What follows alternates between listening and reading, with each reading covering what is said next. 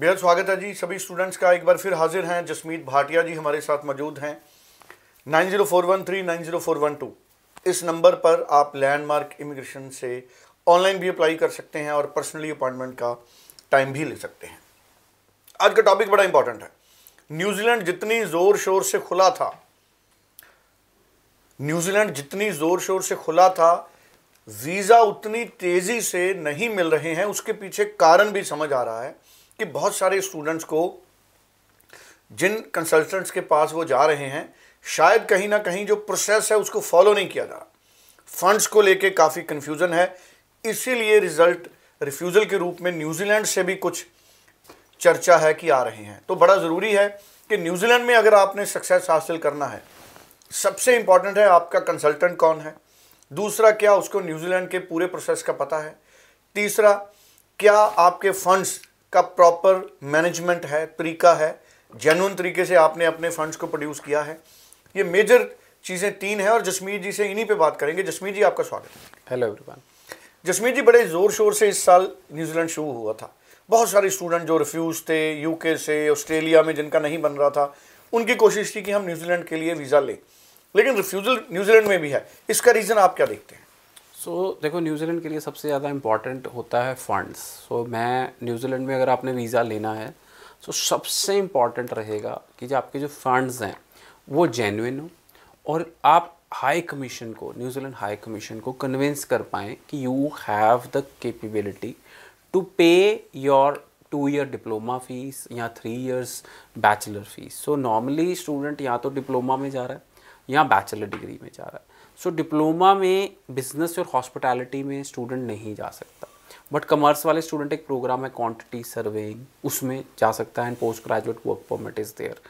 अगर आप bachelor degree में जा रहे हो so total funds which will be required will be around 60-65 lakh rupees. किसी के पास नहीं है उतने पैसे शो करने के लिए, बट उसको मैनेज किया जा सकता है। You can show your first year fees and living cost और बाकी के पैसे को हम न्यू भी शो कर सकते हैं। या अगर आपके मदर फादर की इनकम टैक्स रिटर्न्स ज़्यादा हैं, 10 लाख है, 15 लाख है, हम उससे भी शो कर सकते हैं कि you will be surviving with their income which is recurring. So New Zealand एक सब्जेक्ट जो है वो थोड़ा सा टेक्निकल है। फर्स्ट ऑफ ऑल तो जो न्यूजीलैंड हाई कमीशन है वो एक्सरे करती है आपकी रिपोर्ट का, पूरा आपकी फ़ाइल का एक्सरे करती है। आपके फ़ंड्स कहाँ से आए हैं, अगर आपने प्रॉपर्टी बेची है तो न्यू फंड्स क्यों हैं और न्यू फंड्स हैं तो उसका रीज़न क्या है। अगर आपने कनाडा से रिफ़ंड मंगाया है तो क्या आपने उसके पूरे प्रूफ लगाए अपनी फ़ाइल में कि जेन्युइनली कनाडा से रिफ़ंड आया है, या फिर आपको जो स्पॉन्सर कर रहा है वो कौन है, क्यों स्पॉन्सर कर रहा है। Third party funding is not allowed. So parents, grand parents can show funds for you, but genuine funds is very much required to take New Zealand visa.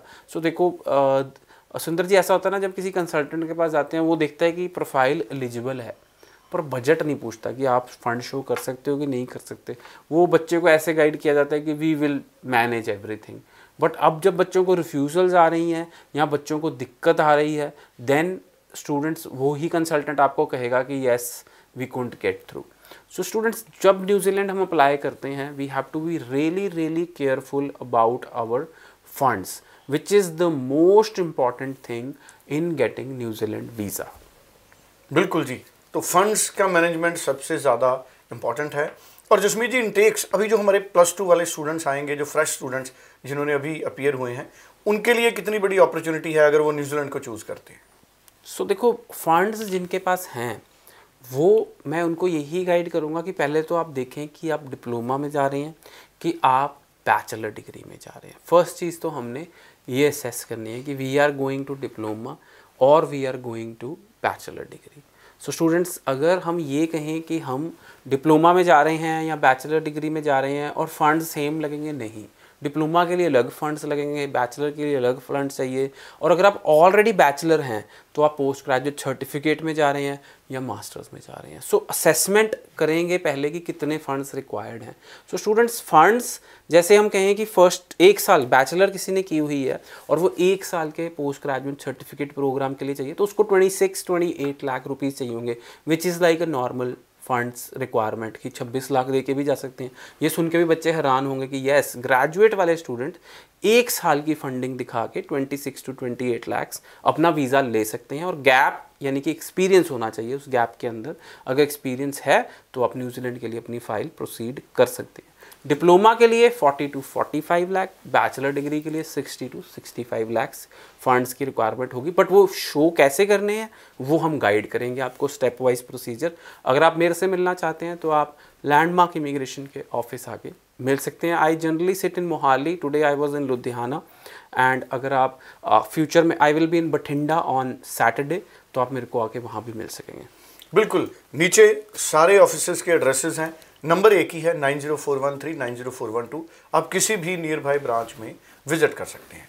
Thank you so much.